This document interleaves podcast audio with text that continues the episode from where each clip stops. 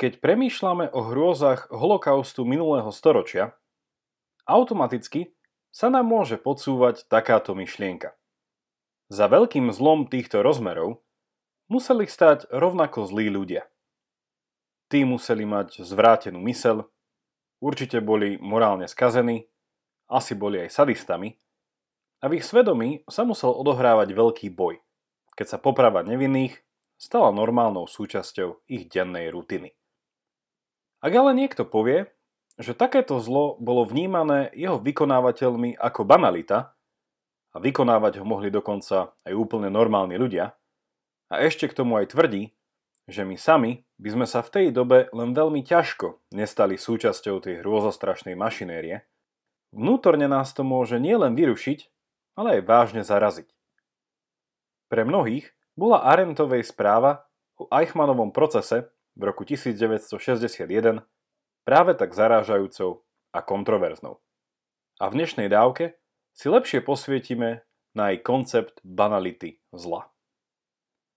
Pred začiatkom nášho dnešného bádania vám chcem ešte pripomenúť, že dobré veci potrebujú svoj čas. Ak teda vnímate obsah tohto podcastu, ale aj projekt Mužom.sk ako nápomocný a zmysluplný, jeho tvorbu a kvalitné pokračovanie môžete podporiť jednorazovým alebo pravidelným darom.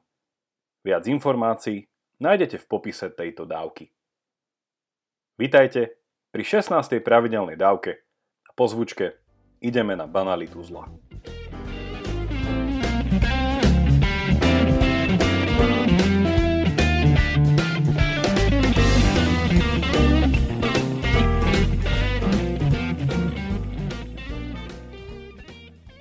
Začneme ale niekoľkými slovami o Hane Arentovej. Američanka nemeckého pôvodu, narodená v roku 1906, sa preslávila ako politická teoretička a filozofka skúmaním pojmu totality. Veľký vplyv mal na ňu učiteľ, nemecký filozof Martin Heidegger. Istú dobu učila na Chicagskej univerzite a ako originálna mysliteľka sa preslávila najmä cez knihu Pôvod totalitarizmu z roku 1951 a knihou Ľudská situácia z 58., kde prezentuje koncept aktívneho života. Nosným textom dnešnej dávky je reportáž z procesu s nacistickým vojnovým zločincom Adolfom Eichmannom, ktorá vyšla v knižnej podobe v 1963 a ktorá v dobe svojho vydania vyvolala veľkú kontroverziu.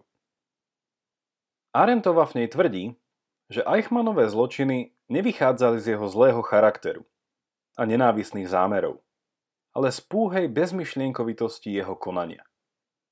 Bol podľa nej obyčajným kariérnym byrokratom, ktorý iba bez väčšej reflexie vykonával príkazy nariadených. Skôr ako sa dostaneme k pojmu banality zla, ktorej Eichmann ako aj iní nacisti podľahli, musíme ešte v krátkosti spomenúť norimberské procesy, ktoré jeruzalemskému procesu s Eichmannom predchádzali.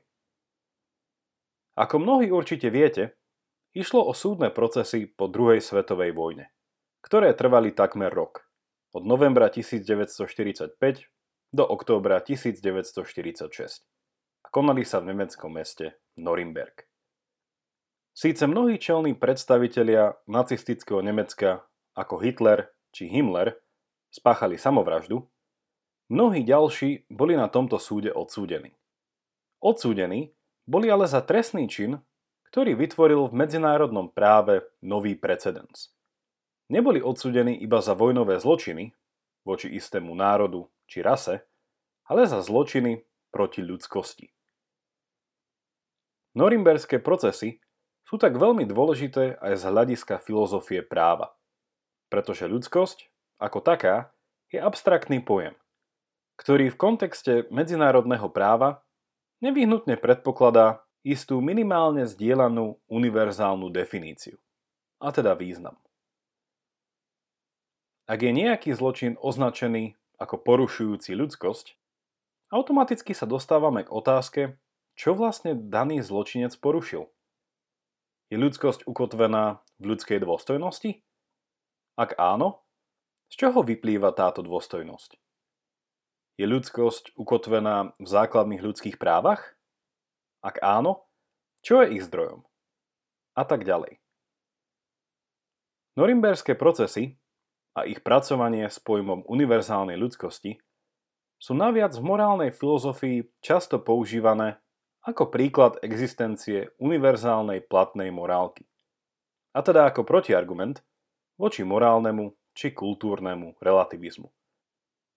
Samotný Eichmann nebol počas norimberských procesov odsúdený, pretože v závere vojny z Nemecka ušiel.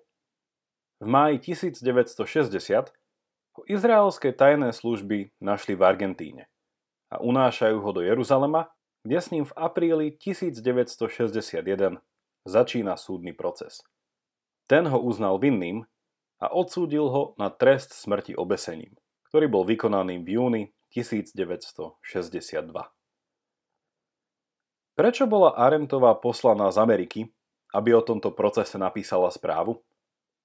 Na jednej strane bola už tedy uznávanou mysliteľkou v otázkach nacistickej totality a holokaustu. Na druhej strane bola sama židovského pôvodu. Na úvod našej analýzy pojmu banality zla treba povedať, že Arentovej správa bola síce faktickou reportážou, ale súčasne si kládla aj nevyhnutné otázky správneho, psychologického a filozofického hľadiska. Tu je potrebné zdôrazniť, že v pojme banality zla Arentove nejde o pochopenie pôvodu zla ako takého. Je hlavnou otázkou je skôr povaha zla, nie jeho príčiny. Taktiež treba spomenúť, že Arentova nebola so samotným procesom spokojná a vnímala ho ako tzv. show trial, teda vykonštruovaný proces, v ktorom nebol odsúdený Eichmann ako občan, ale Eichmann ako symbol. Z toho plinie aj frustrácia s priebehom procesu, ktorý podľa nej zlyhal v snahe pochopiť Eichmannovú skutočnú motiváciu. Vo svojej správe sa tak Arentova snaží túto medzeru vyplniť. Okrem faktickej reportáže poskytuje taktiež myšlienkovú sondu do Eichmannovej psychológie. Odrazme sa od tohto úvodu k samotnému pojmu banality zla. V úvode tejto dávky som naznačil, že ako ľudia máme asi tendenciu automaticky očakávať takúto priamu úmeru. Čím väčšie zlo, tým horší človek, ktorý ho vykonal. Arentovej správa tvrdí pravý opak. Aj tie najhoršie činy môžu byť vykonané normálnymi, obyčajnými ľuďmi z pragmatických dôvodov. V tejto súvislosti Arentova verila, že jeruzalemský proces sa mýlil keď Eichmana vnímal ako mozog celej operácie, ktorý stál za konečným riešením židovskej otázky. Je síce pravda, že Reinhard Heinrich, hlavný architekt holokaustu, menoval Eichmana zodpovedným za logistiku deportácií, na druhej strane treba dodať, že Eichmann bol iba obyčajným kariérnym byrokratom, ktorý bol súčasne veľký oportunista a konformista. Eichmann nebol podľa Arentovej ani monštrum, ani megamozog. Bol iba jedným z mnohých ozubených kolies veľkého byrokratického stroja, ktorého cieľom bola efektivita a Hitlerová spokojnosť. Arentova by tu asi súhlasila s Georgeom Orwellom, ktorý totalitu vnímal ako rozrastanie myšlienkovej rakoviny, ktorej obsahom je túžba po spoločenskom statuse a uznaní. Otázka, pred ktorú nás Arentova stavia, je tak následovná. Ako môže človek začať rozmýšľať ako Eichmann? Inými slovami, ako je možné, že zlo s magnitúdou holokaustu bolo v očiach zaangažovaných vnímané ako banalita? Čo spôsobilo túto slepotu? Sám Eichmann, ako aj mnohí obžalovaní počas norimberských procesov, tvrdil, že robil iba to, čo mu bolo povedané. Iba vykonával svoju povinnosť. Podstatou banality zla je podľa Arentovej odmietnutie či dokonca neschopnosť zamyslieť sa nad vecami z pohľadu druhých. Išlo o zlyhanie istého druhu predstavivosti, z čoho následne plynulo chybné zhodnotenie a posúdenie veci, čo viedlo k nesprávnemu konaniu. Inými slovami, ľudia ako Eichmann stratili schopnosť istého druhu sebareflexie. Umyselne hovorím o istom druhu sebareflexie, pretože Arentovej sonda do Eichmannovej mysle je oveľa komplexnejšia ako nedostatok empatie. Arentová trefne poukazuje na nuansu, ktorá sa nachádza v tvrdení, že Eichmann iba dodržiaval pokyny, ktoré mu dali jeho nadriadení. Ako už bolo naznačené, nejde tu iba o slepé dodržiavanie príkazov, ale ich vykonávanie je vnímané ako povinnosť. Morálka, ktorou sa riadil Eichmann, je morálka založená na povinnosti. Dobré je to, čo je vykonané z povinnosti a pre povinnosť ako takú. Dostávame sa tu takú kľúčovej otázke, ako svoju povinnosť vlastne Eichmann vnímal. Tým z vás, ktorí si pamätáte na štvrtú pravidelnú dávku o morálnom kompase, sa tento druh morálky určite spojil s menom nemeckého filozofa Immanuela Kanta.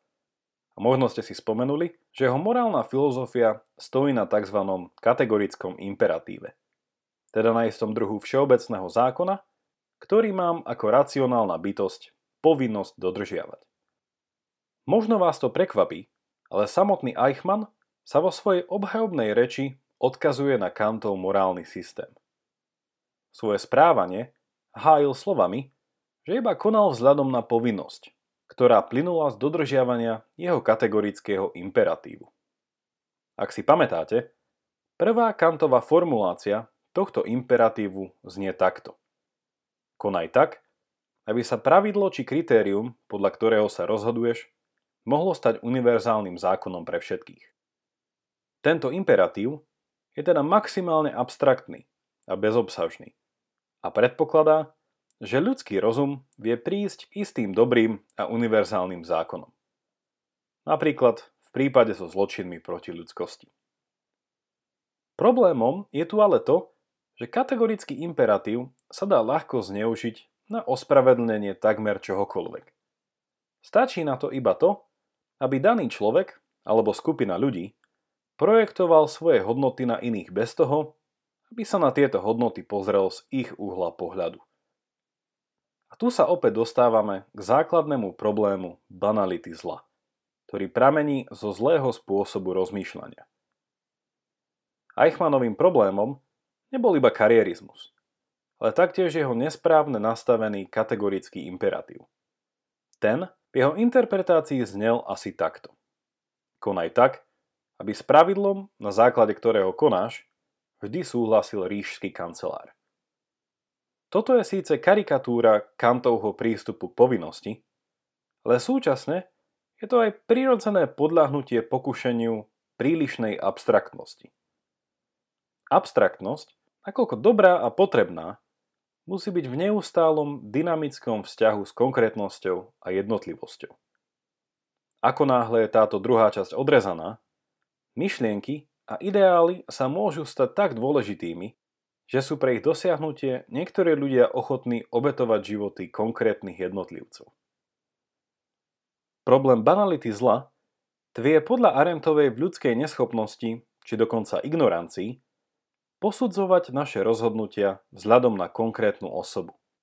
Naše posudzovanie teda nemá brať na zreteľ iba našu povinnosť voči vzdialenému abstraktnému princípu, ale tiež sa musí pozrieť na naše rozhodnutia z perspektívy druhých. Obe tieto časti sú v hodnotení nášho rozhodnutia nevyhnutné. Ale v Eichmannovom prípade úplne absentuje pohľad z perspektívy ľudí, vzhľadom na ktorých sa pri logistike deportácie rozhodoval. V tomto bode treba opäť zdôrazniť, že Arentová nehovorí iba o jednoduchej empatii. Reč je o ľudskom svedomí, o vnútornom hlase, kde sa abstraktnosť stretá s konkrétnosťou. Svedomie, ktoré je ovládnuté karikatúrou Kantovho kategorického imperatívu, je pripravené banalizovať zlo prostriedkov na dosiahnutie z idealizovaného cieľa. A takýto spôsob skorumpovaného myslenia, ktoré Arentová popísala u Eichmana, je niečo, voči čomu musí byť na pozore každý človek. Totalitné režimy neprichádzajú zo dňa na deň a prikrádajú sa cez postupné otupovanie svedomia, ktoré je utíšené tak, aby nehrízlo vtedy, keď má. Ľudia sa potom stávajú konformnejšími a čím viac vecí vedome prehliadajú. Totalitné myslenie nie je horúca voda, do ktorej sú ľudia hodení. Ale ide o starý známy príklad s tým, ako uvariť žabu. Aj to najväčšie zlo môže byť vnímané ako banalita, ak je proces otupovania svedomia pomalý, postupný a inšpirovaný vznešenými abstraktnými ideálmi. Podľa Arentovej teda Eichmann nebol monštrum. A ako píše v doslove svojej knihy, citujem, Problém s Eichmannom bol presne v tom, že veľké množstvo ďalších ľudí bolo presne ako on. Neboli ani skazení, ani sadistickí. Boli a stále sú hrozne a hrôzostrašne normálni. Z pohľadu právnych inštitúcií a morálnych štandardov nášho posudzovania je táto normálnosť ešte hrôzostrašnejšia ako všetky spáchané zverstva. A to z toho dôvodu, že tento nový druh zločinca pácha zločin, ale okolnosti jeho zločinu mu úplne znemožňujú, aby vedel alebo cítil, že robí niečo zlé. Koniec citátu. Banalita zla, ako ju opísala Arentova, tak nie je fenoménom doby, ale je istým skorumpovaným spôsobom myslenia, na ktorý sme ako ľudia náchylní vždy. Prevenciou tu nie je nič iné ako časté spytovanie svedomia. Sebareflexia založená nielen na abstraktných princípoch, ale taktiež na pohľade na moju osobu a konanie cez oči druhého človeka. Problematiku banality zla sme v dnešnej dávke iba načrtli a v mnohých dôležitých otázkach sme zostali stále na povrchu. Určite vám preto odporúčam vziať do ruky Arentovej knihu Eichmann v Jeruzaleme Správa o banalite zla, ktorú už dva roky nájdete aj v slovenskom preklade. Ak je vám bližší filmový formát, odporúčam životopisný film s názvom Hannah Arendt, ktorý bude dobrým pokračovaním dnešnej dávky. Úplne na záver, dobré veci potrebujú čas. A ak vnímate obsah tohto podcastu, ako aj projekt mužom SK, ako nápomocný a zmysluplný, jeho tvorbu a kvalitné pokračovanie môžete podporiť jednorazovým alebo pravidelným darom. Viac informácií nájdete v popise tejto dávky. Môj podcast môžete odoberať v podcastových aplikáciách Apple Podcast a SoundCloud. Ak sa vám dnešná dávka páčila, pošlite ju vašim známym alebo ju zdieľajte na vašich Facebookoch či Twitteri. Teším sa na vás opäť v stredu. Majte sa dobre a nech vám to myslí.